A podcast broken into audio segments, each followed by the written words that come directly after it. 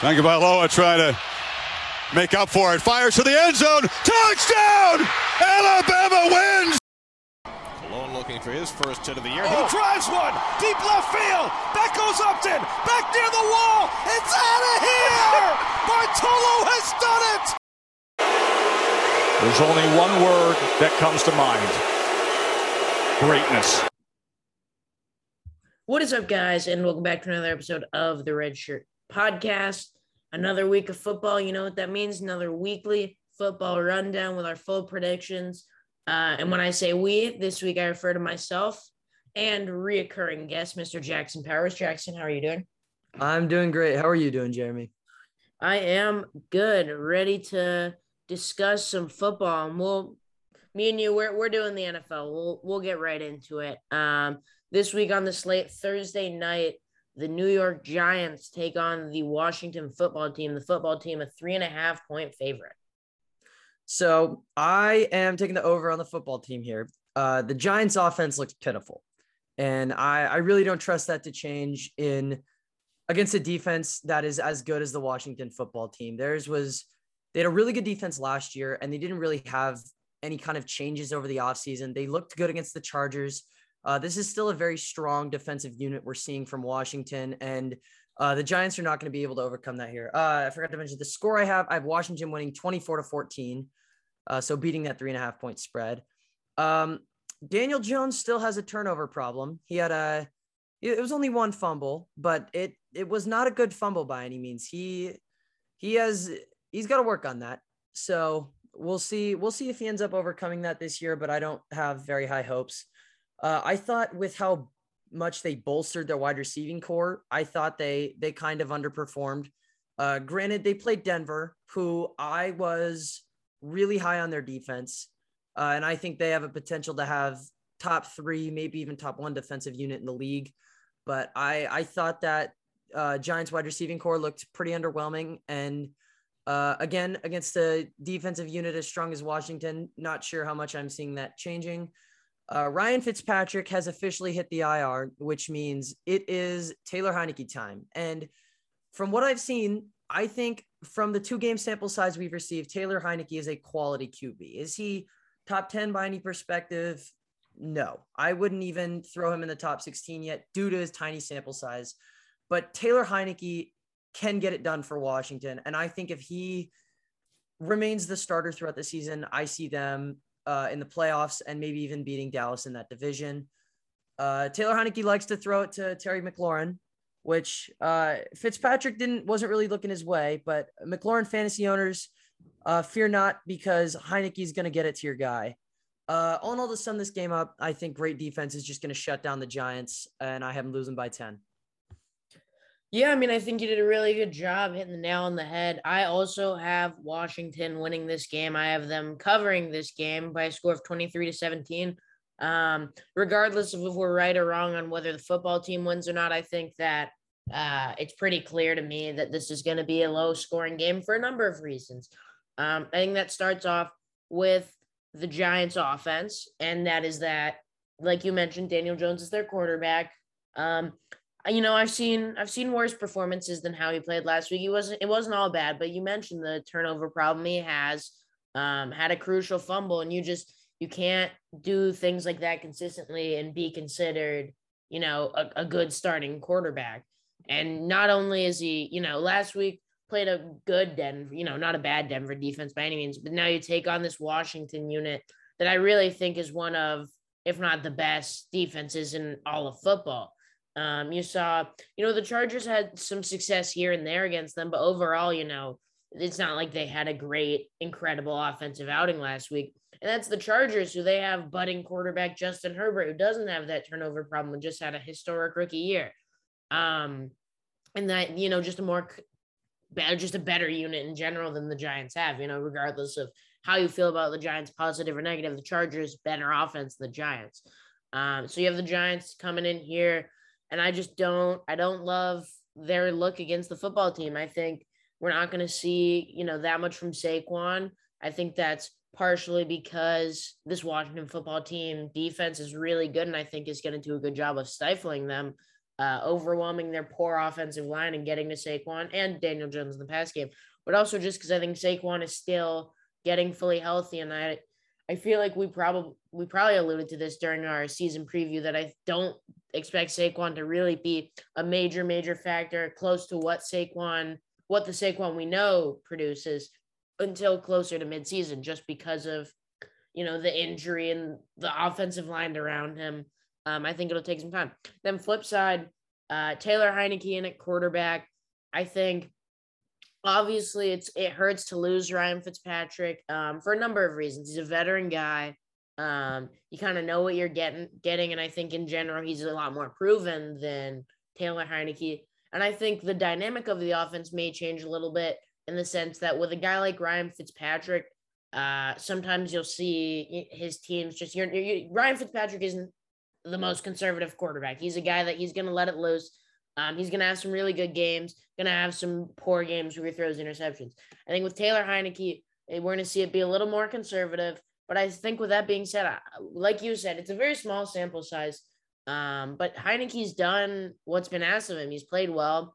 And I think that, you know, you lean on the run game, hope you get a, you know, get good production from Antonio Gibson. Um, and kind of turn that into being able to get easy looks for Heinicke, get him into the game, look for his guy, Terry McLaurin. I mean, look, you that play that he made last week was ridiculous. I mean, Terry McLaurin's just an absolute goon. I and so look his way, you know, feed him the ball. And I think in general, Washington doesn't need Heinicke to have a superstar performance uh, to win this football game. They need to take care of the ball because we know that on the Giants side that they struggle with that. Um, as long as the football team can take care of the ball, um, that's the key to the game on both sides. I think if the Giants can take care of the football, they'll ha- they have their chance. I think in general, this is going to be a close game by nature of that. Not two high-powered offenses in their own right right now. Um, in general, though, I like the football team and I have them covering 23 17 football team. Next, to our Sunday slate, we open with the New England Patriots, who are five and a half point road favorites against the New York Jets. So, Jeremy, I'm sorry to do this to your favorite team, but I have the Patriots covering their spread, winning 26 to 17. So, this is the battle of the two rookie quarterbacks. We got Zach Wilson taken second overall and Mac Jones taken at, I believe, 15. Uh, from what I could, from what I saw, one of these quarterbacks looked really strong and one looked, eh, could have been better. And the one that I was really high on was Mac Jones. I thought he dealt with pressure well. His decision making was there.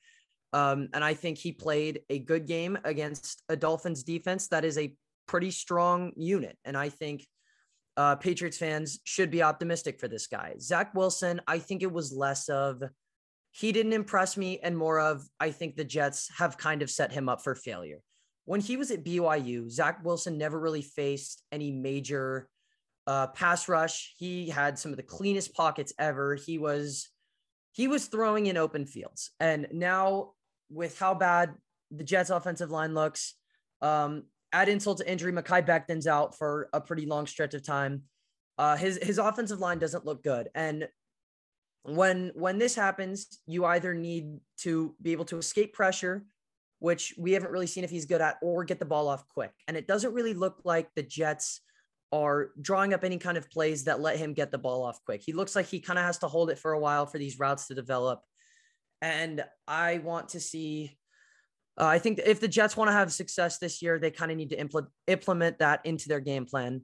Uh, the Patriots defense looks strong, and and that was something I was pretty confident about going into this season. They have a lot of guys coming back that didn't play in 2020, COVID opt outs. Um, they look good, and usually any kind of Belichick defense is going to look good, but this this past deep Pats defense, excuse me, looks like it's kind of returned to form. And I think it's going to be a little bit too much for Zach Wilson and the Jets. Patriots are going to win 26 17. Book it.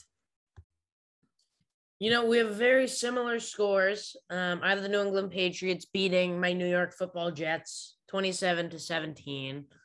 And I could talk about the Jets for a very long time. I could make every episode about the Jets if I wanted to.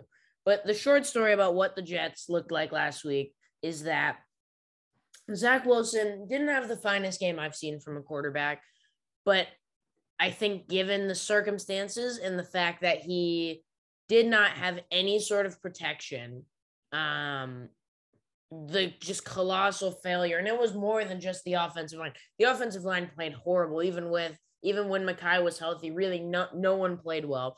And then running backs weren't picking up protection. Wide receivers weren't getting separation. There were, I think, maybe four or five drops. Um, all things considered, I don't want to say that Zach Wilson played very well, but I want to say he, that he played well, all things considered. And I think in a game like that, what you really got to look at is uh, just certain throws that he made and take it, you know, each throw for what it is, considering how porous the offensive line was um, and just the situation that the Jets are in. Jets were weird though, because um, I think a lot of people, including myself, expected the offense to be somewhat competent, not necessarily incredible, but for the offense to be okay. And for the defense to get torched, mainly because the Jets' secondary is not good. The, sa- the safeties aren't bad. Obviously, you have Marcus Maye, Um, but our cornerbacks, you know, I think LSU, Alabama, and maybe some other colleges have legitimately more talented and better cornerback groups, or at least so I thought. Because that's the thing is the Jets, um, outside of one big touchdown uh, to Robby Anderson, who did his little Jet celebration. Um, the Jets cornerbacks and defense in general, they they held their own for the most part. So you know, they're with the Jets, it's a rebuilding year, uh, building block year. The, my main takeaway from the Jets was that they showed fight. You know, they were down sixteen nothing at half, and in the end, it was a game. Like it really, um, it might not have felt like it because just the way the Jets play, it doesn't feel like they have any sort of success. But they were in it, and I think in general, the Jets are going to compete. Um, I think they're going to keep a lot of games close. And obviously, you don't get anything for losing a game by one versus losing a game by 100. But I think in general, the Jets are going to be a competitive team. And, you know, they'll steal some wins, but I don't think this is the week where they steal the win. Mac Jones looked pretty impressive. I think he did his job. Um, in general, you know, it's just about rookie quarterback with the weapons around him and with the defense that they have uh, as is the case with really just any quarterback, because it's as simple as that you don't want to turn the ball over. But in Mac's case, this team can win. He just needs to be efficient um, with his passes and don't turn that ball over because he he has the targets to get it done. The two tight ends, obviously, that they brought over Jonnu and Henry. Uh, the receivers they improved on as well. Um, you have a deep backfield. And Mac Jones, like I think he looked pretty good. I think that he's going to be able to replicate that against the Jets. Um, I think the Jets cornerbacks, I wouldn't expect them to play as well as they did last week, just because of how how incredible they really played last week. Um, so I think in general, the Patriots are the better team, and I think that it'll show on both sides, just outplaying them. And I think really where the Jets struggled and will struggle again this week was the trenches. I think the offensive line will be despite the loss of Mekhi Becton, I think the offensive line will be slightly better this week just because this collective unit uh, really hasn't played together at all until this week. And I think once once Mekhi Becton was hurt um, and Morgan Moses entered the game at right tackle, George Fant moved to left tackle. Uh, Moses looked a lot better, and Fant actually played better on that side. But in general, I don't think the Jets are built to win the trenches yet, um, especially offensive line wise.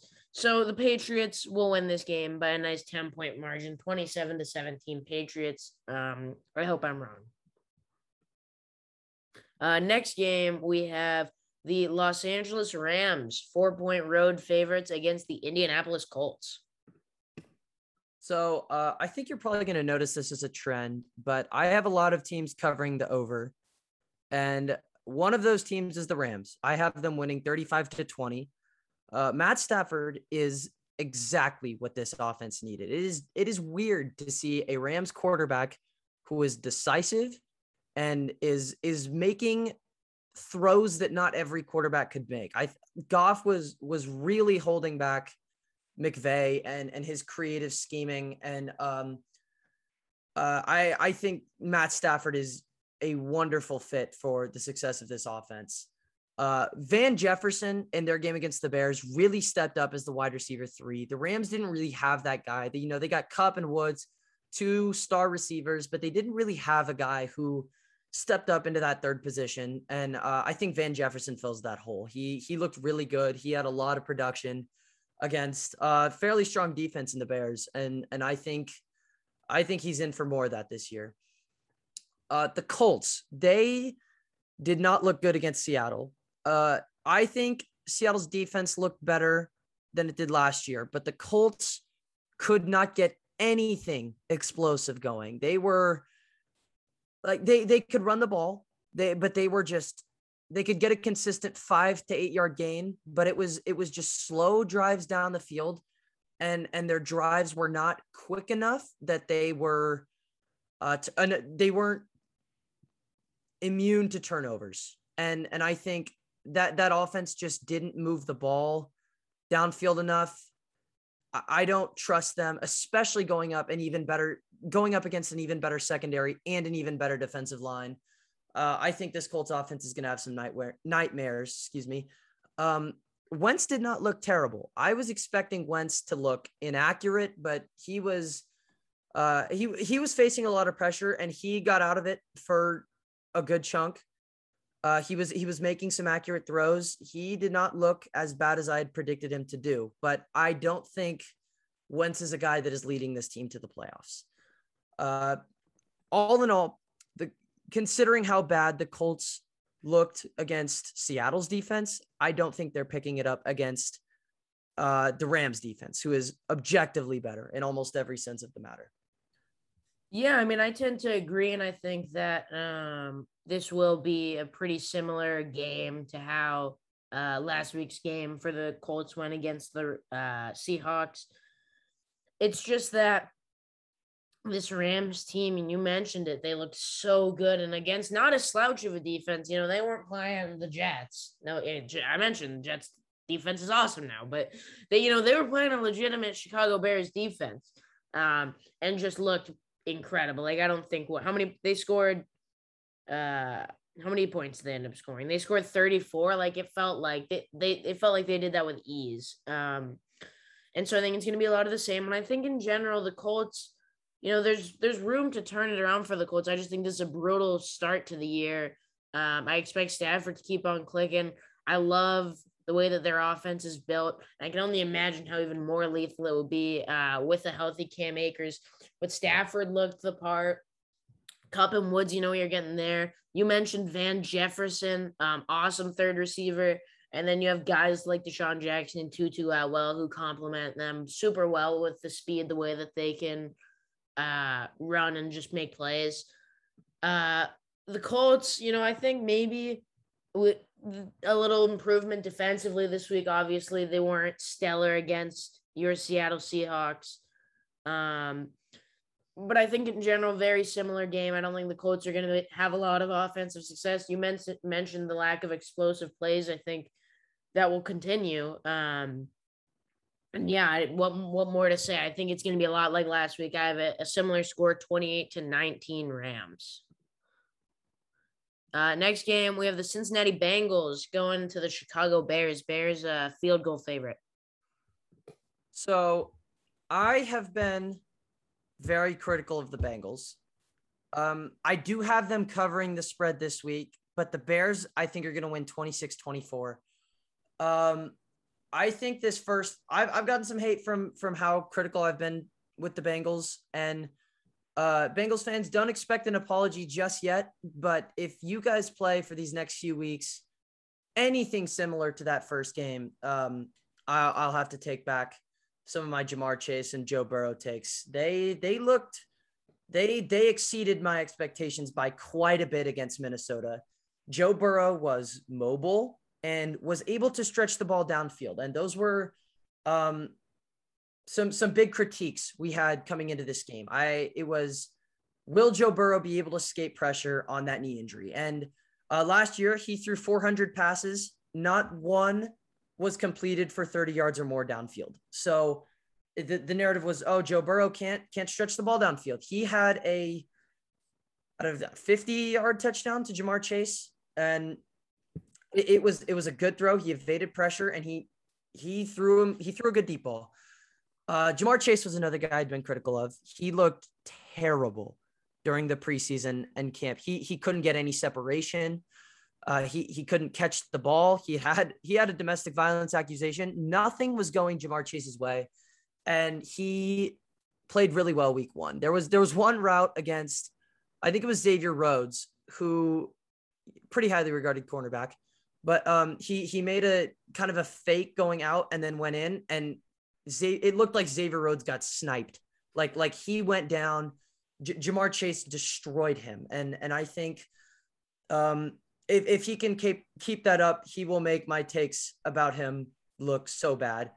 Uh, I wasn't super impressed with the Bengals defense, and I kind of knew that going in, but um, they they look better than than what I had originally thought. Now with the Bears, their offense looks really really limited with Andy Dalton as their quarterback. Fields was the guy I was super high on. I understand starting Dalton against the Rams. The Rams is not a defense that you want to throw in your brand new rookie quarterback in for his first ever game. But I think if the Bears really want to win this game, Justin Fields is their answer. He is much better at extending the play. He can evade pressure so much better, um, more accurate, can stretch the ball downfield, and and he is a guy who can make something out of nothing. And Bears fans haven't seen that in their quarterback in so long. They're certainly not getting it out of Dalton. Fields is going to be the answer this season if they want to win some games. Um, one, so so like I said, Burrow had a fit. Oh my gosh, excuse me. Burrow had escaped pressure at a pretty high rate last week against the Vikings, who I thought had a pretty good defensive line. Um, can they stand that test though against an even better defensive line? You know, you got Khalil Mack, Akiem Hicks. This defensive line is really strong. Can Burrow uh, be just as good in the pocket? Can this offensive line hold up? Uh, and if they can, I think Bengals fans ha- can have some expectations for the remainder of this year. Yeah, so I think that uh, this is an interesting matchup for sure. Uh, the Bengals, obviously, big week one win. Um, shout out Cooper Lyda. Um, go Bengals, of course. I don't quite see myself taking the Bengals, although I think you made it, you know, you outlined some points that they played well, and I think there's a path to victory, especially with Chicago's offense being fairly limited with Andy Dalton at quarterback. But even with assuming that Dalton is the quarterback for this week and, you know, all majority of the game, I think that Chicago is going to find more offensive success this week. You know, they scored two touchdowns against the Rams. Uh, but this, you know, this Bengals defense is not not at the Rams level by any means. Um, we saw David Montgomery. He eclipsed 100 yards and touchdown last week, even against the Rams defense. I think he's gonna. Uh, I'd expect another pretty good week for Montgomery. And all things told, like Andy Dalton wasn't great. Um, you know, the way that he played certainly is not what you expect or want from with a team that has you know playoff ambitions. But I think that outside of you know that first drive interception, he was he was fine. He wasn't great, but he was fine. He got the job done, and that's the thing is if Montgomery can run the ball well, they can run the ball well. Um, you don't have to worry about a cornerback named. Uh, you know, you, you, there, there's no one on the Bengals defense that's going to match Jalen Ramsey or Aaron Donald. Um, so I think you we could expect a better week from Allen Robinson, more than the six catches for 35 yards. Um, no, do I think that means the Bears have some sort of offensive explosion? By no means, no. But I think 14 against the Rams, I think they're gonna, you know, pick it up a little bit against a significantly worse Bengals defense. Uh, Bengals offense, you mentioned that they, I mean, Joe Burrow looked really good. Um, really complete game, got the job done. Uh, Ja'Marr Chase proven proven the doubters wrong. Uh, even a pretty good game from Joe Mixon. They gave him, you know, a lot of volume. It had like over 100 yards and a touchdown. Uh, I think that some of that success can be translated to next week, but the ferocious pass rush is what I really think. Pass rush is what will do in the Bengals for this week. I think that even with Burrow, you know, looking mobile, looking healthy, he still got sacked five times uh, by Minnesota, and I think when you got Khalil Mack going at you and that ferocious D line, I think that he's going to be in similar uh, sack trouble. And I think that just getting behind the sticks in that situation uh, is going to ultimately hurt the Bengals. And in the end, the Bears will take this. And I'm not taking the Bears to cover, but I think this should be a good close game to the end. Uh, 26 20 Bears. Leads us to our next game. That's the Houston Texans against the Cleveland Browns. Browns 12 and a half point favorites. So I am as high on the Browns as the next guy. They are my predicted Super Bowl champions, but the Texans just looked too good against the Jaguars for me to have the Browns covering this spread. I have the Browns winning 35 24. Uh, Texans still covering that massive spread. Um, Tyrod Taylor looked way better than I had ever thought he was going to look. He looked like a competent thrower. Granted, Jacksonville's defense is no scary sight, but he he looked good. He looked good in the pocket. He was accurate.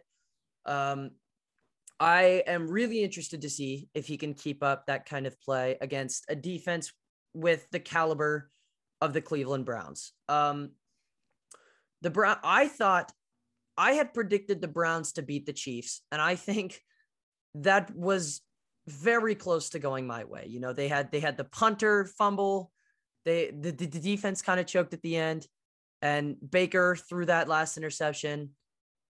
Uh, I think I I'm not mad about my Browns take. I think they should have won that game. Um, but going back to going back to Texas, uh, they their defense matched up well against the Jaguars. Now the Browns is going to be a much harder matchup for for that defense. Uh, I think Urban Meyer is a terrible head coach. I'll get into that more later when it's uh, when we're on the Jaguars, but uh, I'm not really sold on this defensive unit quite yet. Uh, and I think that's kind of why the Browns are putting up 35 points the the Texans are still going to have a, a, competent offensive showing, but uh, the Browns are going to take this one by 11 points, really extending that spread. But uh, I still have the Texans covering. Yeah, I think you know 12 and a half is a lot, especially in the NFL. Um, and the Texans, there's no denying that they looked good last week, but the same can be said about the Browns. When you know looking good doesn't always equate to wins, especially comparing the Jaguars of Jacksonville versus the defending AFC champions. Um, and with that being said, I think the Cleveland Browns are going to roll. I, I have no doubts that I think Cleveland's going to dominate this game. Uh, it's no disrespect to Tyrod Taylor and the Houston Texans. They they looked phenomenal. Uh, Tyrod looked awesome. Even you know Mark Ingram didn't play bad, but I just don't think any of that is you know, going to be replicated this week against a much better Browns team. I think the Texans winning week one against, you know, when they're not expected to. Um, I think it has a lot of shades of uh, last year's Jacksonville team that won their first game then didn't win another one. That's not to say that I think that this will, will necessarily be their only win, the Jacksonville, but um, I don't I don't think that the Texans are going to compete in this one. I think the Browns uh, are going to be able to impose their will both offensively and defensively. I think that they're going to be able. I think you know this is a must start week for uh, Nick Chubb fantasy owners, and even I think Kareem Hunt will probably get in on the action too. Um, Baker, I mean, look after going against you know the high intensity of Kansas City, where every throw matters. I think that they're just going to blow the Texans out of the water. I think it'll be an easy day. Um, Texans might, you know, I think the Texans they're not getting like shut out by any means, but I don't I don't really see that offense, you know, their offensive performance being replicated against a significantly better Browns defense. So, long story short, I have the Browns winning in a blowout 37 17. Um, leading us to an AFC East matchup, the Buffalo Bills against the Miami Dolphins, the Dolphins three point home underdogs. So, I have the Bills covering the spread. Uh, Bills 24 to 14. The Dolphins last game uh lost a did they lose? Dolphins they lost to, to, the Patriots, yeah. They they or no, no, lose. no. So wait. It was no. a one point game. It was Said a one point game. I Right? Okay. The Dol Yeah, the Dol- the Dolphins, yeah, I said that wrong. Dolphins the one 17 to 16 against the Patriots. Okay, okay. I knew it was a one point game. Couldn't couldn't remember which. Um anyways, the, the Dolphins offense really did not look that strong against New England. Granted, New England's a pretty good defense, but so are the Bills. The Bills, uh, they made Big Ben, who is who is a pretty bad quarterback. Don't get me wrong. They did not make that offense look good. Najee Harris had struggles. Um, they they couldn't move the ball downfield. That that Bills defense looked good. Where their issue was came from the offensive side of the ball. I know Josh Allen struggled. I am still very high on him. I choose to believe that that bad of a game came from the Steelers defense being very strong and less of Josh Allen regression season. Josh Allen is my MVP candidate. Um, but if he plays anything like that for the rest of the season, he's not going to be touching MVP votes. Uh, I am not a Tua Tagovailoa believer. He, I don't know. There, there, there's too many issues with him. He's not. He doesn't look confident when he's throwing. Uh, he's not as great under pressure. Um, and I think this was all true last year, but he had plenty of excuses. It was, oh, his wide receivers are hurt. His offensive line looks bad. He's injured. I, and none of that is true this year. And I still didn't really see that much improvement. So I am, I am still waiting for Tua to prove me wrong, but uh, I, I just don't think, and I don't even think the team is that confident in him. He was not even voted as a captain. And that is very rare for a quarterback who is pretty much guaranteed to start. I, I think uh, where there's smoke, there's fire. Uh, I, I am not a Tua believer, and I don't think he's going to get it done against the Bills this week. Yeah, I have. I do have the Bills. Uh, three point favorite on the road. I have them winning and covering. Miami is a bizarre game, and I, Miami is just very bizarre. They obviously this offseason they add they drafted Jaylen Waddle, added uh to his former college teammate, Roll Tide. Um, they'll have is Will Fuller back? What is he back this week or what week is Will Fuller back? Do we know?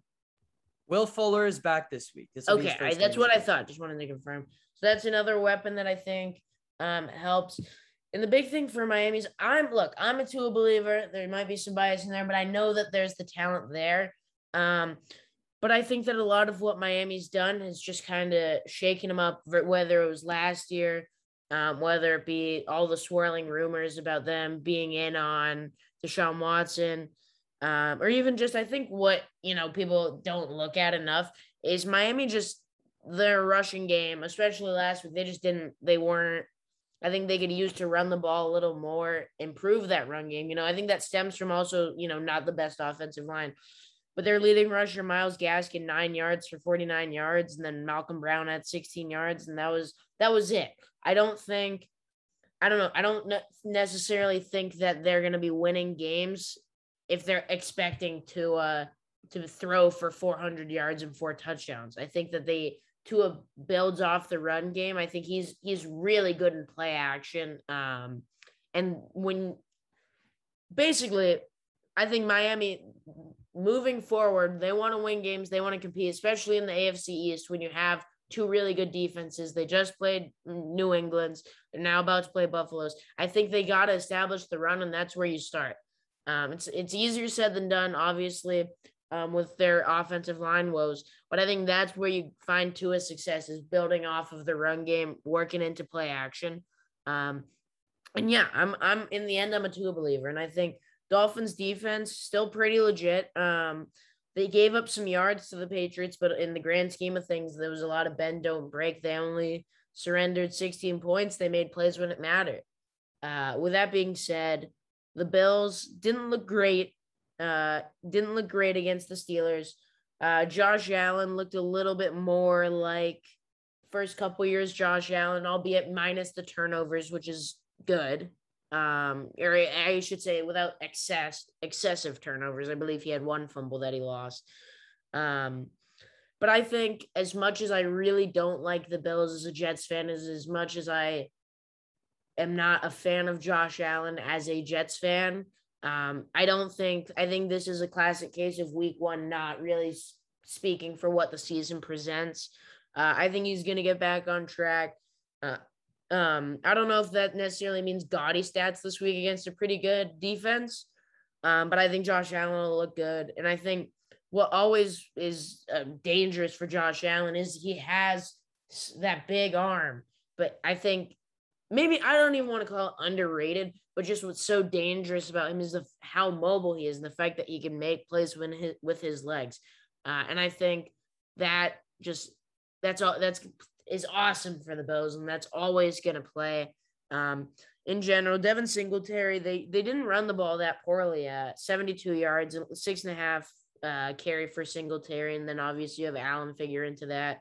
Um, I think in general, they played a really good Pittsburgh defense. They play another good uh, Miami defense, but I don't think I I don't think it's as good as Pittsburgh. And I think in general they're going to settle down. Uh, they'll win this game. I think it'll be a close game, uh, but the Bills win by a touchdown, twenty-seven to twenty.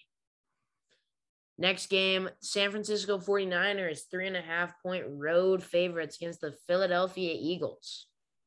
This is one of the games I'm most confident on. Uh, Niners are going to cover the spread. 30 to 16 is, is my prediction for the score. Niners winning it. Um, every NFC West team looked legit. And I think that was pretty clear for the Rams, Seahawks, and Cardinals. But the Niners pretty much almost suffered a super late comeback to Jared Goff and the Lions. And I think I'm not going to say that comeback was fraudulent, but that was almost entirely in garbage time. They were, the Niners were destroying the Lions for the first three and a half quarters. Um, as soon as those backups came in, uh, Jared Goff and the Lions, they they kind of started to mount a comeback. But but I'm not worried about this Niners defense. Um, they are they're going to be a much tougher matchup for Jalen Hurts uh, as compared to the Falcons last week, who who basically just rolled over. They looked the Falcons looked terrible, but I'll get into that more in a minute when we when we covered their game. Uh, Jalen Hurts looks like he has really improved as a quarterback. He uh, looks so much more prolific in the pocket. He is not forcing plays with his legs, and and he looks accurate. I I don't know why Philadelphia has made it such a tough decision of their starting quarterback. They've been going for Deshaun Watson. They went and got Gardner Minshew. Um, I, I, am really, I am a guy who's rooting for Jalen Hurts because th- this this organization clearly does not believe in him. Um, I am really rooting for him to prove them wrong. But this Niners offense did not look bad with with both Jimmy G and Trey Lance in at QB. I think Jimmy G made some questionable plays, but uh, the running back by committee strategy clearly works. Deebo Samuel looks like he's going to be their go-to guy, along with George Kittle, obviously. But um, th- this Niners team, I think, is a lot better than people interpreted after that Week One game. Uh, so, so I have the Niners winning 30 to 16. Uh, their defense is going to be too much for Jalen Hurts, and the Eagles' defense is not going to be able to stop uh, San Fran. I agree with really just about everything you said. Um, starting with San Francisco, they looked good. Um, you know, uh, you you got to take everything a little bit with a grain of salt when it's against Detroit, and that goes both ways. Though I think that's you know scoring 41 points. Do I expect them to have that potent of an offense scoring that much a week? Absolutely not. But I also think a lot of that Lions comeback doesn't speak for what their defense is, and I wouldn't expect them to give up 33 points on a regular basis. Um, I'm still, mm, I like Trey Lance a lot more than I like Jimmy Garoppolo. Um, but this is another instance where I think, you know, they're not playing the strongest of defenses, and I think Garoppolo can get it done. Um, he looked good overall uh, last week. Uh, and then you look at the running backs. Uh, it's a tough blow. Raheem Mostert out for the year. Uh, but former Louisiana Lafayette Raging Cajun uh, Eli Mitchell looked really good with 100 yards and a touchdown. Um, then you Trey Sermon should hopefully be playing this week. Um, I think you know definitely with the season-ending injury to Mostert and just being a big physical back, I think Shanahan will hope to get contributions from him. Then you look at the receiving corps. Deebo Samuel had a you know breakout kind of game. George Kittle is George Kittle, and that's not even figuring into Brandon Aiyuk, who like played, but really was seems like he either wasn't healthy or maybe is in Shanahan's doghouse. Um, whatever you know, whatever was going on there. When you figure him into the equation, that makes the offense even better. Um, so yeah, I, I think losing Mostert hurts, but the way that uh, the 49ers run the ball, the way that they run their offense, I'm not concerned about, you know, who's running. And I think they have the guys and they'll be fine, um, especially with former Cajun Eli Mitchell. Philadelphia, I think, you know, it was against Atlanta, but I think what they did in general, I think they were the most impressive team to me. You could argue Arizona, and I think you'd probably be right. But for what was, just a interesting matchup between two teams that are hard to project in Atlanta and Philadelphia, Philadelphia just punched him in the mouth. Jalen Hurts looked incredible. Um, I don't know what it is with uh, the Alabama quarterbacks not being trusted or get you know given any respect by their respective teams, and you know possibly shattering their confidence by actively trying to trade for Deshaun Watson.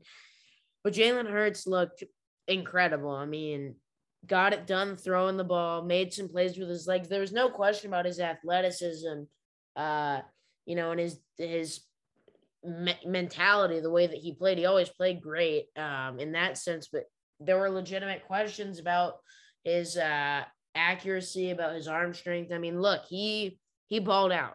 Uh, again, that's against an Atlanta defense, but he got it done. Um, and I think easily my favorite thing of last week was that DeVonta Smith, his first catch, first NFL touchdown, was in the exact same spot of the exact same stadium when he made the catch for Alabama to beat Georgia in the national championship. Uh, the second and 26 play from Tua Tagovailoa to him. Uh, Alabama fan side note, but they look good. I mean, you even had Jalen Reagor get in on it, score a touchdown.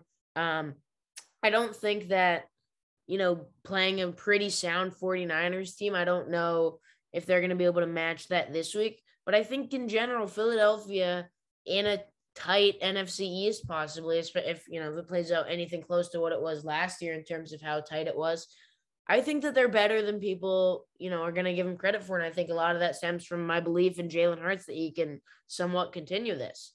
Uh, but with that being said, for this week, I don't, you know, three and a half. I understand it's a road game, but uh, I like the 49ers 31 21. Speaking of, you know, road games, I believe if I pull up this Adam Schefter tweet, uh, this past week, I think, and I think he tweeted this before, um, before the uh, Monday Night Football was that eight underdogs won outright on the weekend, which you could say nine if you include the uh, the Raiders, um, which you know that's just bizarre, and I think a lot of that has to do with being an outlier, but it's just something interesting.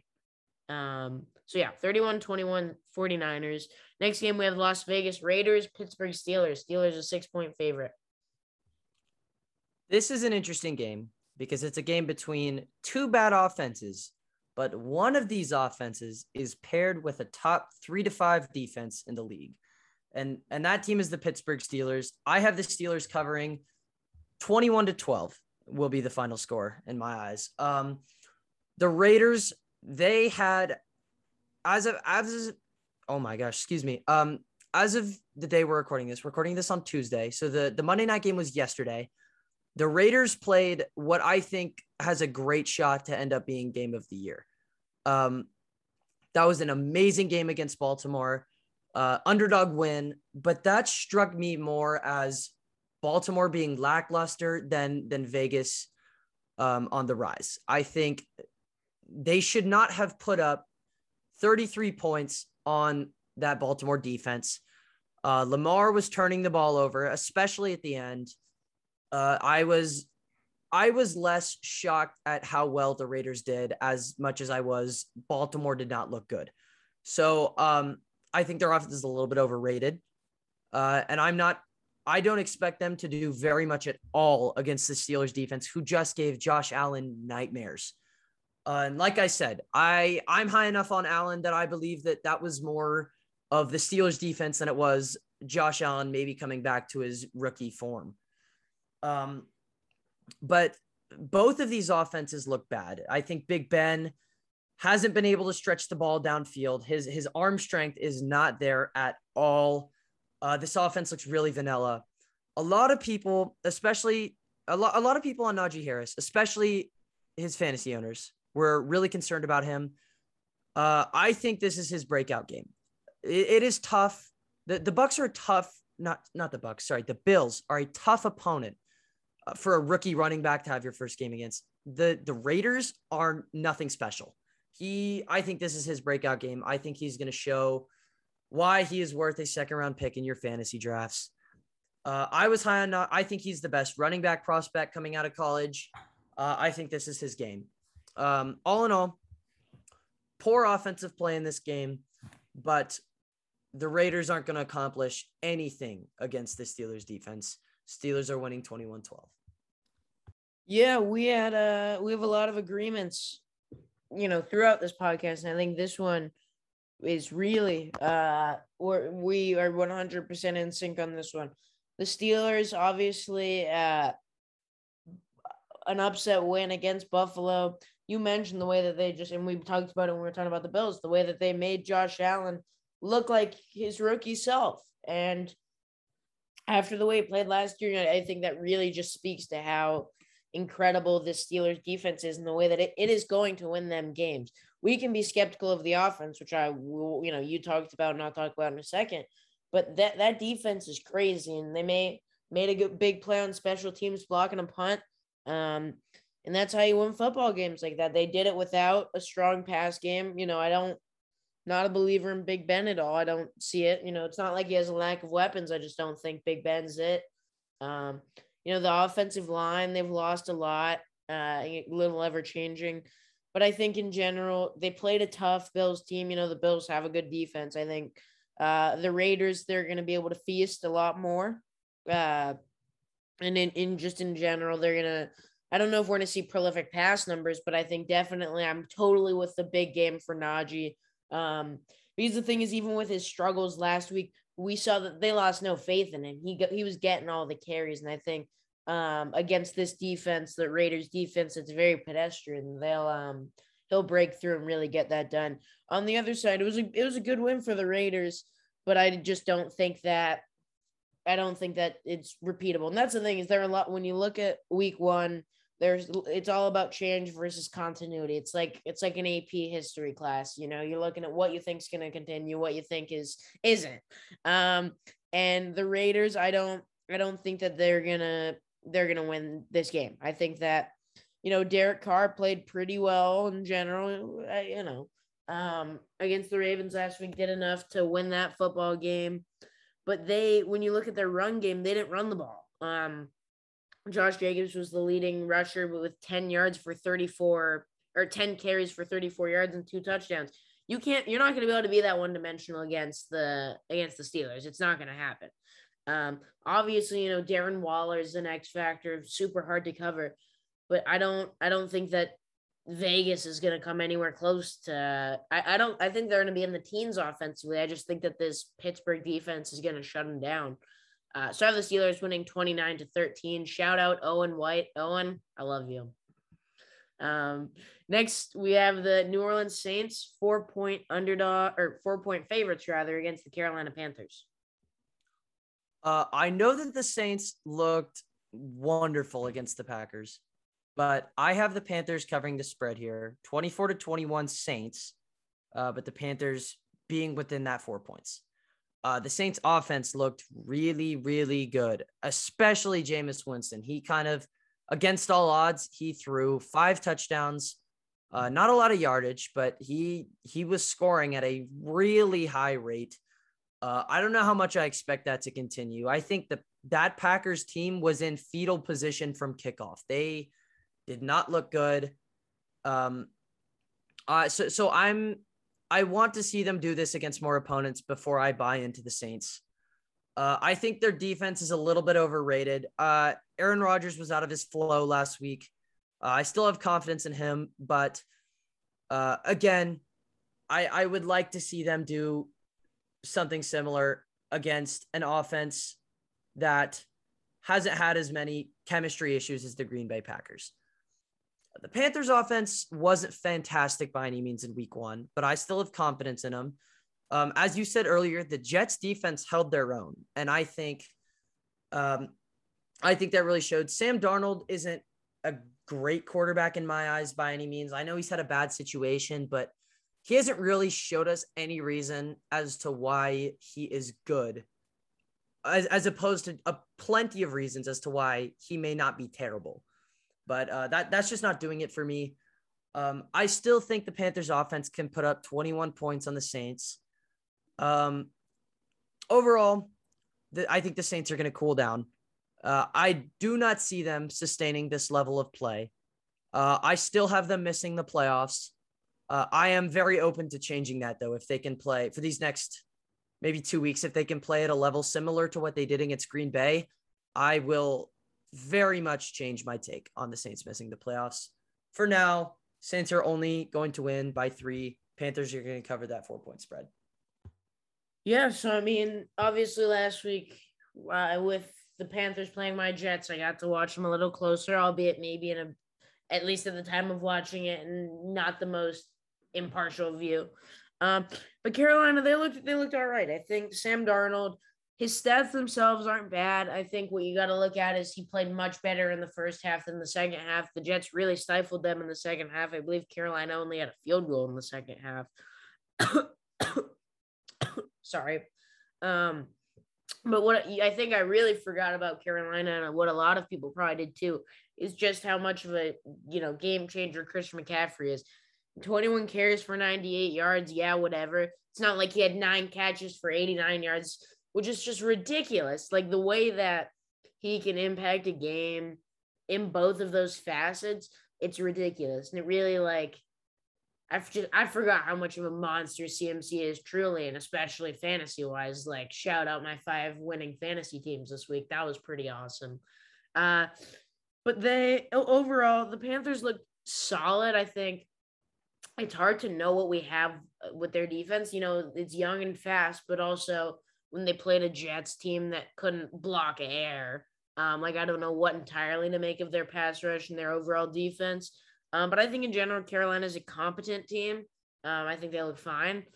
And when it comes down to it, I think the Saints looked really good. And I look, I took the Saints. Not a lot of people agreed with me, um, which was fair. You know, the Packers, the proverbial, you know, they're Packers are a good team. And I think we'll talk about it when we get to the Packers. Packers are probably still a good team. Um, but even I didn't see the 38 to 3 thing happening. Uh, Jameis Winston, I'm a Jameis believer. I've I've made that pretty clear, and I think uh, I think that he's going to continue it. Do I expect him to have five touchdowns with only 148 passing yards? Probably not. But do I think in general he's going to continue to be efficient, make good good plays, um, spread the ball out, let Alvin Kamara do his thing? Yeah, I do.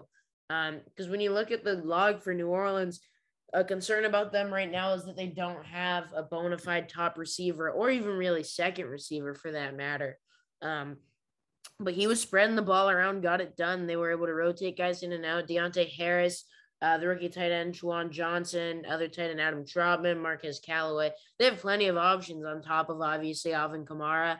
Um, and so that that lack of a top receiver hurts, but I think in general, I, I'm believing the way that Jameis played. I think that um, I don't think he's going to go, you know, turnover free forever. But I think with Sean Payton, he's a new quarterback in a lot of regards. Um, take what the defense is giving him. It's not going to be the Tampa days where he's throwing for 500, but he's throwing five picks.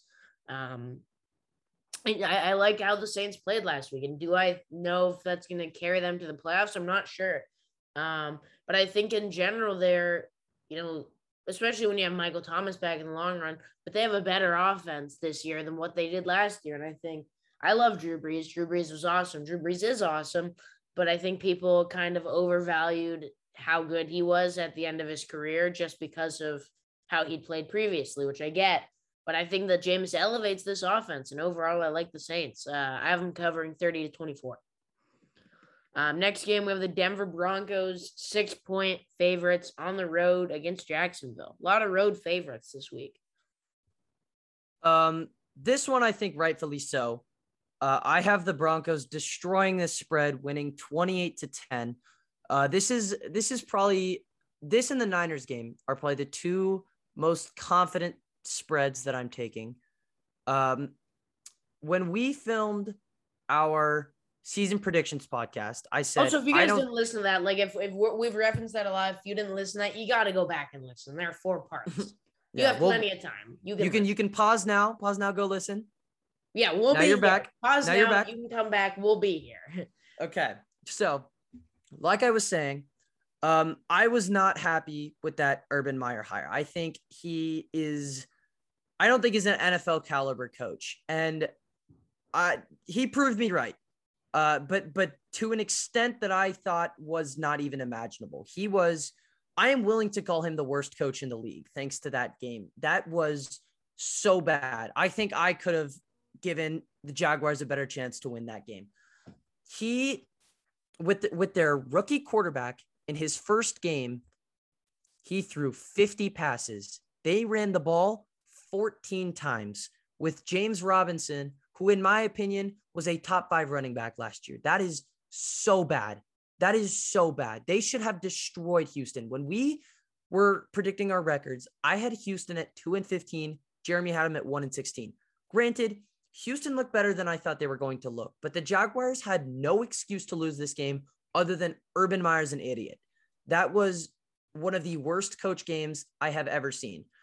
Um, if they're going to do anything like they did this week, that they did against Houston, Denver's defense is so much better than Houston. I'm being generous with the score right now. This is evolutionary Urban Meyer losing by 18 points. If they if they have a similar game plan up against Denver, they are going to get slaughtered. I cannot emphasize that enough. Slaughtered. Um, this is an easy win for Denver. Uh, Teddy Bridgewater looked good. Uh, Giants don't have a bad defense by any means. He, I thought Lock should have been the starting quarterback, and I think Teddy proved me wrong. Teddy Bridgewater is he, he looks like their guy. I, I'm not gonna I'm not gonna judge it after one game that intensely, but he looks like he is going to be that guy in Denver. Um, I have all signs pointing to a Denver blowout, and I'm going to leave it at that. I concur, and I, I won't. I feel bad with how much we're agreeing, but you know, usually we have a good amount of healthy disagreeing. Um, long story short, Jacksonville looked horrible. I don't think you could have looked worse than the way that they looked. Um, Trevor Lawrence, he made some throws. He looked good at times, um, but three interceptions, you know, kind of a welcome to the NFL and just like I don't I don't understand like I don't know if J- what James Robinson did to piss off Urban Meyer to the point where they drafted Travis Etienne in the first round and then after Travis Etienne got hurt he gets less carries than Carlos Hyde but like I I just that made no sense to me um I don't see it at all with this Jacksonville team and I I think that uh, Denver looked pretty impressive. Um, they did their job. I think Teddy B looked really good. And the injury to Jerry Jeudy is unfortunate. Um, but the way that it looked, I think they're probably fortunate that he's expected back this year. When I first saw that play, I didn't think we'd see him for another year. Um, overall, though, I just I, I I don't even want to go over it that much. I think Denver, like you said, rightfully so, six point favorites. I think they'll kill them 34 17 Broncos. Uh, next, Minnesota Vikings on the road against the Arizona Cardinals. The Cardinals are four point favorites. Um, and I have the Cardinals covering this spread. I have them winning 28 to 20.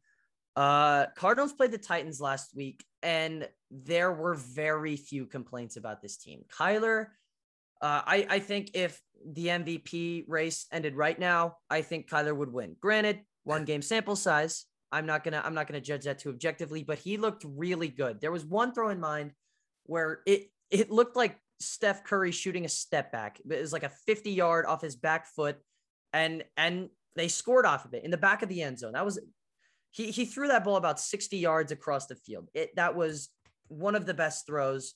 In my opinion, that was the best throw of the week.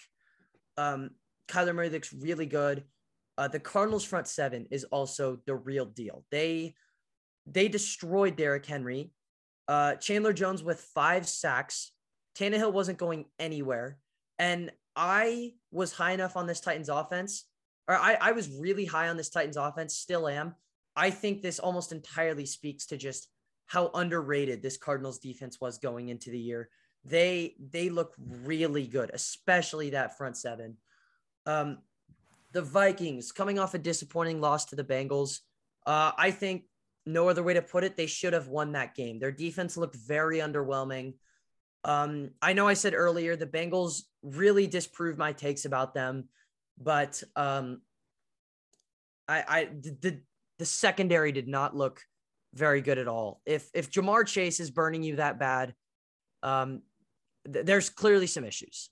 So uh, we'll see if they can bounce back this week, but that game is not giving me very much optimism.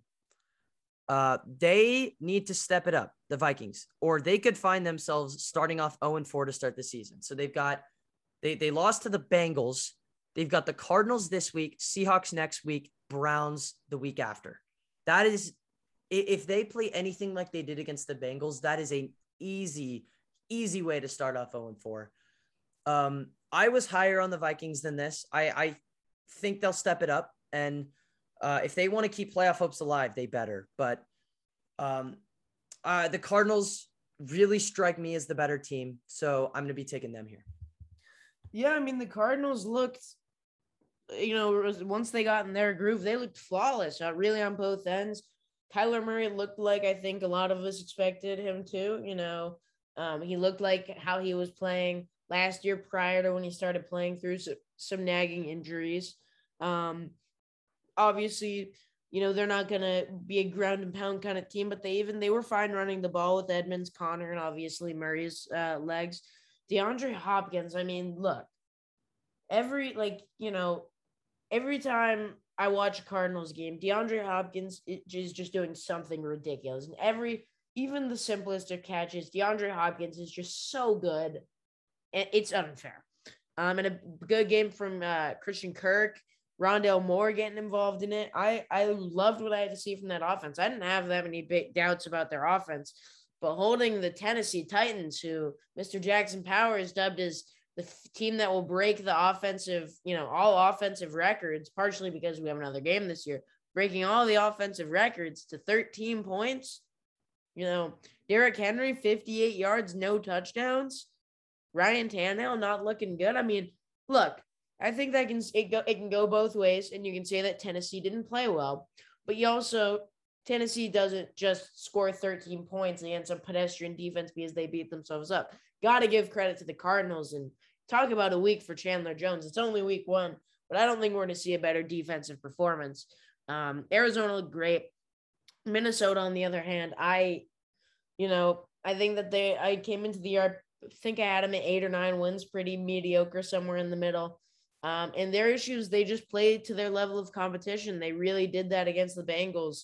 Um, it, you know, their offense, I think their offense will be fine in general. Like, you know, I think Kirk's fine. Um, I think I'm not concerned about Dalvin in the long run. Uh, but I just, uh, do they have, it feels like in this matchup, the Cardinals have that it factor, and it feels like they're riding the hot hand. They're feeling good. Um, I mean, just that that was a brutal loss for the Vikings. It's going to be hard for me to take them here. I'm taking the Cardinals uh 38-27. Uh got the Atlanta Falcons and Tampa Bay Buccaneers next. Buccaneers 13 point favorites. All right, before I get into this game, I would like to clear the air about that Titans take. Uh I do not think they are going to beat every offensive record. Um I my my take was that they are going to break the yards record in a season as a collective offense, thanks to that 17th game. I would not have made that take if that 17th game didn't exist. So before people come slandering me for thinking that the Titans were going to have the best offense of all time, uh, I, I had to correct my take a little bit there. Yeah. Now, the, the, the, the good thing, Jackson, before, I'll just interrupt you once again, is that I don't think you'll have anyone coming after you had you not clarified that. But respect for the yeah i just I, I had to make sure that that no one was was predict no one was thinking i predicted the titans to have the best offense ever yeah yeah so. Now for the falcons buccaneers game uh buccaneers are 13 point favorites i am usually not one to give the the favorite the the benefit of the doubt there i think um that pays off less often than than it does uh this time I'm going in the opposite direction. I have the Bucks winning 35 to 13. Biggest blowout of the week. Falcons got their butts handed to them against Philadelphia. And Philadelphia's defense is okay at best. Tampa might have the best defense in the league. Like they they are in for a very tough week if if their offense is going to look similar to what it did against Philadelphia. Their offensive line couldn't block. Mike Davis was a running back I was high on he was getting stopped at or before the the line of scrimmage so consistently. Matt Ryan did not have time to get a pass off. This offense looked bad. And um for those Calvin Ridley fantasy owners, uh I think you can expect another bust this week. I'm not sure about the Falcons schedule going in for the rest of the season. Um, they are going to have a very tough time against this Buccaneers defense.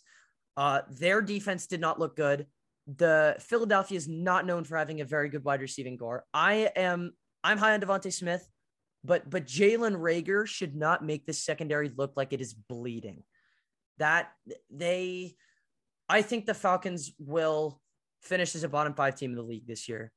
Um, especially if their offense is going to look similar to what it did against Philadelphia. Uh, and with how good Tampa Bay's offense looked against Dallas, it, it seems like Tom Brady is still getting better, as much as I hate to say it. With how good they looked against Dallas, they are not going to disappoint against Atlanta. They are going to cover the spread and they are going to win 35 13. Yeah, I mean, I, I think this is going to be a blowout. Tampa Bay looked, you know, they looked great. I you know, Dallas played them close, but I think that speaks more to the fact that I think that Dallas is going to be a solid team. Um, but the, you know, they were clicking on all cylinders against a not good Dallas Cowboys defense. They're going to be playing a not good Atlanta Falcons defense. I'd expect more of the same. Um, the Falcons, I mean, that's tough getting bodied by Philadelphia, which is a game that going into it, you gotta, you know, have some hope of that's a game where you expect to compete and they just got blown out of the water. It was almost over before it started. Um, and I just I don't think that there's any way back from that. I think you know maybe you could look at spread just because 13 is so big in the NFL. Um, but I, am taking the Buccaneers big blowout 34 16 bucks. Um, next we have the Tennessee Titans five and a half point underdogs um, on the road against the Seattle Seahawks. So I don't know if you knew this, Jeremy, but uh, I will be at this game. Wow. Uh, I will be I will be showing my support for for my for my Seahawks. Uh, th- this was my birthday present. I am very excited. Uh, I have Seattle covering the spread, thirty-eight to thirty-one. Tennessee's offense looked disappointing against Arizona, to say the least. But as I kind of touched on earlier, I think this says more about Arizona looking great than than Tennessee looking underwhelming. I still think Derrick Henry is the best running back in the league. Um, I am all in on AJ Brown, Julio Jones. I think he's the wide receiver two in that offense, but he is he's still Julio Jones. He's a great wide receiver. Um, I think I, I still think this offense is going to be great. Um, last week against the Colts, Seattle did a lot of things well on defense, but they did not look fantastic against the run game. They, as we said earlier, they didn't give up anything too explosive, but it was a lot of just consistent, like five to eight yard carries that never really broke off more than that. And that was coming from Jonathan Taylor and Nyheim Hines. Uh, imagine what a guy like Derrick Henry could do. Uh, I think, as much as I hate to say it, I think Derrick Henry is going to have a really good game against Seattle. Um, one of the main problems we knew that was going to happen with Seattle's defense was secondary, and that almost directly stems from starting cornerback Tre Flowers. He was getting he he couldn't keep up against Indianapolis, and their wide receiving corps is not stacked by any means. If we're gonna if, if Seattle's gonna end up throwing him on Julio or AJ Brown, it's wraps. He's he's not going to be able to to keep up with them. Um, this is going to be a high powered offensive game, but Seattle looked like the better team in week one.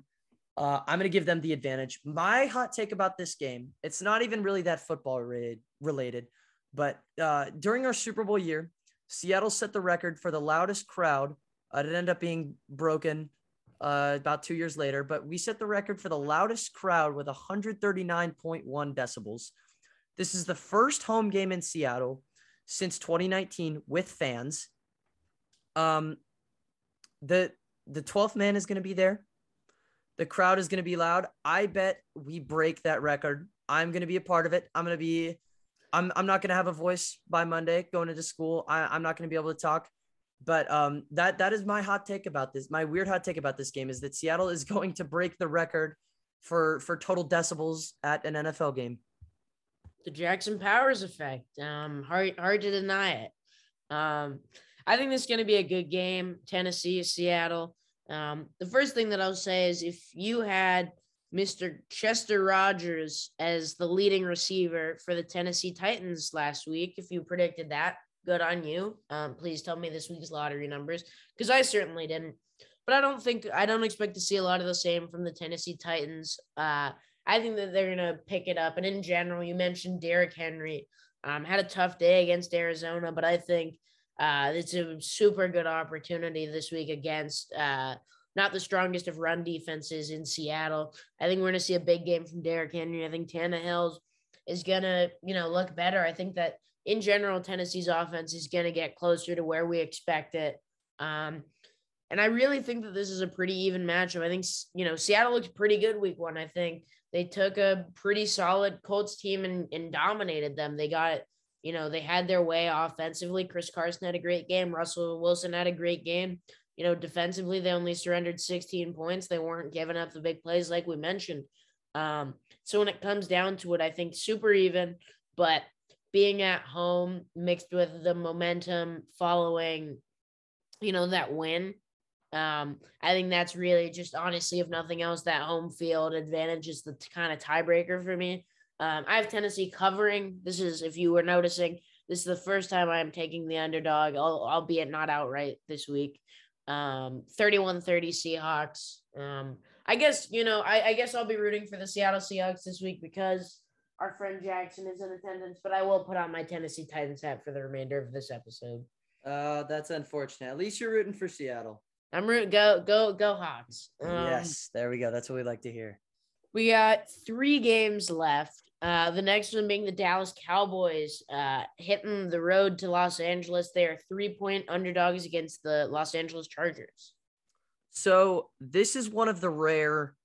Um, the favorite is not covering the spread spread occurrences. Um, and I think this might even be my only upset against the spread. Uh, I have the Cowboys winning 28 to 24. Their offense is too high powered right now to lose to a defense that is as mediocre as the Chargers. The Bucks secondary didn't look good by any means, but they are in the conversation for best defense in the league. They looked really good. They shut down Zeke and Pollard, um, which brings me to my next point: Pollard supremacy. Uh, my Tony take Pollard. On, we are a Tony Pollard podcast. Oh yes. Um, my take on Zeke getting benched looked really good for me last game. Granted, the the run the run scheme was not as impressive against the Bucks as it wouldn't be. They're one of the best one of the best run defenses ever. But um, if Pollard gets the volume this game that he did against the Bucks, then I am going to be very, very optimistic with my Zeke take. Um, he he's just he's not as fast. He doesn't break tackles as well not as good of a receiver. He did block well. I'll give him that. He was a very important part in the pass blocking game, but um, he consistently is a fumbling issue. Um, I like Tony Pollard a lot more than I like Zeke. Um, the Chargers offense looks good. Their offensive line looks much, much improved. Uh, I think Slater, Rashawn Slater, had the best game of any rookie this year so far. He looked awesome. He very much held his own against Chase Young. Um, he, I, I think the Chargers have found their franchise left tackle. He looked so good. They also went out and got Corey Linsley. I think Justin Herbert is going to be facing a lot less pressure this year. I know a lot of people are predicting Herbert to have a down year because it's a pretty common trend with second year quarterbacks, but this offense has done nothing but improve. I have yet to find a spot of regression in this offense. They they look so much better than they did last year. All in all, this is going to be a close game, but uh, I think the Cowboys' offense is too good to lose this game. Yeah, I mean, I think these are two teams trending in similar directions. Um, the I'll start with the Chargers. That you know, game against Washington, it was it wasn't a perfect game by any means in, in a couple facets, but in general, that's a game that most years Charger, you know, the Chargers teams lose because that's just the Chargers are haven't been good in close games and in general are kind of just a cursed franchise that doesn't get it done. Um, but look, they they they did it, and I think that was an impressive win over what I think is a pretty good Washington team. Um, and I think offensively, there's room for them to even improve going up against a tough Washington defense. Now they face a pretty easy Dallas Cowboys defense. Um, I think look for Austin Ekeler to have an even bigger game. Uh, only had 57 yards and a touchdown and didn't get involved really in the pass game. I think we could even see some um, some receiving success for Ekeler. Um, so I think the Chargers, they're going to get it done. I think they're going to score some more points offensively than they did. But uh, ultimately, when it comes down to it, uh, even though they lost, Dallas really impressed me against Tampa Bay. And Dak just looked phenomenal. And that's not to say I, I love Dak. I had no doubt that Dak was going to be great. But 403 yards, three touchdowns um, against a really good defense, albeit, you know, the secondary got a little banged up regardless. That's incredible. The receivers were as good as advertised. And really was just a couple little things and even the controversial, you know, pass interference call or uh, non non offensive pass interference call rather. Um, and Dallas is one to know beating the defending champs. In general, I just like I think their offense is the X factor. I think that the Chargers probably have the better defense, uh, but Dallas just has an explosive offense, and I'm taking uh, I'm riding with them. This is my back to back taking the uh, underdog, but I'm taking them outright this time 33 to 27 Cowboys. Um, and that leads us into our Sunday night game. The Kansas City Chiefs, uh, three point road favorites against the Baltimore Ravens. So now I'm coming back onto the trend where the favorite covers their spread. I have the Chiefs winning 27 to 20. That offense is just too high powered. Uh, obviously they look good against the Browns. I think the Browns should have won that game. They kind of beat themselves at the end a little bit there. But um, the Chiefs offense is still really good. Tyreek Hill very much has an argument for the best wide receiver in the league. I have him at number two behind Davante Adams, but um, I can I can absolutely see the argument. I was high on the Ravens before all of the injuries, and I think that proved to be true last night against the Raiders. They they did not they didn't look bad, but they did not look near the standard that a lot of people are holding them to. Um, I think the main thing that has killed them is the running back injuries. And Ty'Son Williams looked good, but when Lamar is forced to throw the ball a lot more, the offense just doesn't move nearly as efficiently. He is a better runner than he uh I, I don't know if he's a better runner than he is a passer, but he is by far the best running quarterback in the league. He isn't super prolific throwing the ball. And I think that's going to slow this offense down a little bit.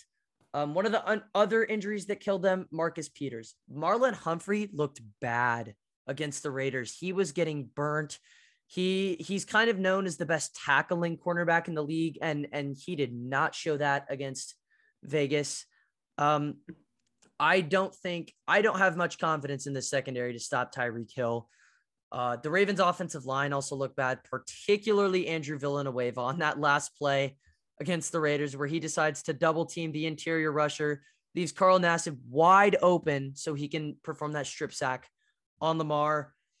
Um, I, as good as the Ravens are, they are. I think I'm gonna have them as the best 0 2 team in the league, but I just the Chiefs are too tough of an opponent for them to to if they can't beat the Raiders, they're not going to be able to beat the Chiefs. Yeah, this is uh this is an interesting matchup. I always look forward to when Kansas City and Baltimore play. Um Kansas City, you know, close game against the Browns. The Browns are a good team though. I mean, I think in general they played well. Patty Mahomes, you know, looked like Patty Mahomes. Tyreek Hill did Tyreek Hill things. Travis Kelce, Travis Kelce. Um, I'd like to see them improve the run game a little bit. Uh, Clyde Edwards-Helaire, 14 carries for 43 yards. You know, I think they'd like to see more more from that, but I think that can improve as the year goes along. Then the Ravens we saw last night, um, you know, they looked like a team that has just had a bunch of injuries, and that's unfortunate. You know what that does um, to their running backs, and it's not even just you know the way they can have success with a number of running backs, it's not even that they need the best running backs. You know, they're they're a heavy running scheme, but just running so low on bodies. You know, like Latavius Murray, there were definitely times where you could tell that he hasn't been with the team very often, that he's that he's new, and putting that strain on Lamar, um, it's challenging. You know, he threw the ball thirty times, ran the ball twelve times. Um, it's hard, and you look, um, it it was just a very incomplete performance for the Ravens. Uh, you know, defensively, I think you you would have hoped for a little better. Uh, losing Marcus Peters is tough. Um, I love Marlon Humphreys, one of my favorite players in the league. Um, but we've seen we've seen better days for him. I think in general, super super disappointing loss. But I my overall, I still think that the Baltimore Ravens are a pretty good team that can compete. Um, I think that they're going to stick with Kansas City for the most part. Um, I don't think that they're gonna win outright or cover this three points, but I think that they'll keep it interesting, uh, keep it close. But ultimately, I, it's hard to go against the Patrick Mahomes factor, especially when you have um, the weapons of Travis Kelce and Tyreek Hill against an ailing defense and just an ailing team in general. Uh, so I have the Chiefs winning 31 to 25. Uh, brings us to our final game Monday night. Detroit Lions and Green Bay Packers. The Packers are 10 and a half point favorites. So I have the Lions covering the spread this time. Uh, Packers still getting the win, 26 to 21. Uh, I think, like I said before, the Lions comeback was all kind of against the the Niners second and third string team, but I think they look good enough that I'm willing to give them the benefit of the doubt on this spread, especially especially with how bad the Packers looked. Um, they, like I said earlier, they were kind of in fetal position the whole game. Uh, that defense was not stopping Kamara or Jameis Winston. Uh, Aaron Rodgers turned the ball over a couple times. I, I but I do think, um, I think Aaron Rodgers was getting a little bit too much hate for that game. Uh, one of his interceptions wasn't great by any means, means, but the other one was just an arm punt when they were pretty much in their own end zone. Uh, I have confidence for him to bounce back this game, especially against the defense of the caliber of the Detroit Lions. So uh, I I I have the Packers taking this one. Uh, I think that Adams and Rodgers connection will kind of reestablish itself this week. Uh, I know it was pretty weak last week. Aaron Rodgers only got me 1.3 on my fantasy team this year uh, or this week. Um, but I, I think he'll do better. D'Andre Swift and Jamaal Williams are both getting very heavy loads at the running back position. I saw some debate whether, oh, Swift is their guy, or no, they went out and got Jamaal Williams. They are both getting running back one volume. And clearly it's working because they they nearly mounted a great comeback against San Francisco. Uh, but all in all, I think Aaron Rodgers is going to reassure people that he did not hold this organization at gunpoint to look like a bottom 10 quarterback. He's going to come back uh, and they're going to win this game. Yeah, um, I do have the Packers winning as well, but I, I think that they're going to kill them. I think that Detroit, you know, we, a lot of their comeback was kind of a facade and a product of it just being garbage time and just getting to a little too close for comfort comfort for the 49ers. Um, but the Packers, it was bizarre. It felt like it was almost like a preseason game in the sense where like Aaron Rodgers just kind of looked like he was phoning it in. Uh, running wise, you know, Aaron Jones had five carries for nine yards. You know, he got Kylin Hill had five touches. Aaron or AJ Dillon had four touches. That was it was just bizarre. But I think that um, if there's a team that you want to face to kind of click, it's it's a team like the Detroit Lions. Um, who you know they gave up 40 points to a 49ers team. That's not bad offensively but not as prolific or as talented as Green Bay is. I think that Aaron's going to find his form. But mainly I I think and I also hope that they look at the run game establish the run um, with Aaron Jones and AJ Dillon. I think that this is a big opportunity for a big week for them. Um, and then obviously the the, the Davante Adams factor. There's no one on that defense that can come close to covering Davante Adams um, I just I, I don't see it. I think that the Packers are going to mainly have their way offensively. And then on the flip side, uh, I, I don't I don't see it with Jared Goff against a, a respectable Packers defense. I just this game doesn't give intrigue me. I I know the Packers looked bad last week. I know the Lions made it close. Um, but I, I have the Packers in a blowout, 38-20 pack. And yeah, those are our predictions for this week. Um, good slate. This was I believe this was our first NFL one this year. We had college football two weeks ago with uh, Jackson Francois. Last week we took off because you know stuff happens, scheduling happens. This week we got NFL done with my guy Jackson. How we feeling? We're feeling good. We're feeling good. I'm I'm I like my takes. Uh, and we're gonna see we're gonna see how it all plays out. I am ready to single-handedly start another Beastquake warning in Seattle. Uh, this game, I am super excited. I can't stress that enough.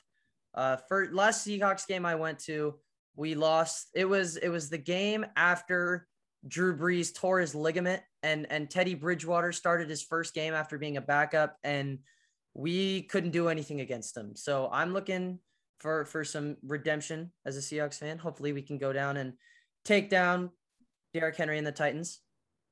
But uh I'm excited. Yeah, a little beast quake. What is Derrick Henry running this time? no, no, it'll be uh it'll be DeeJay Dallas. DeeJay Dallas? King king of the Seattle backfield.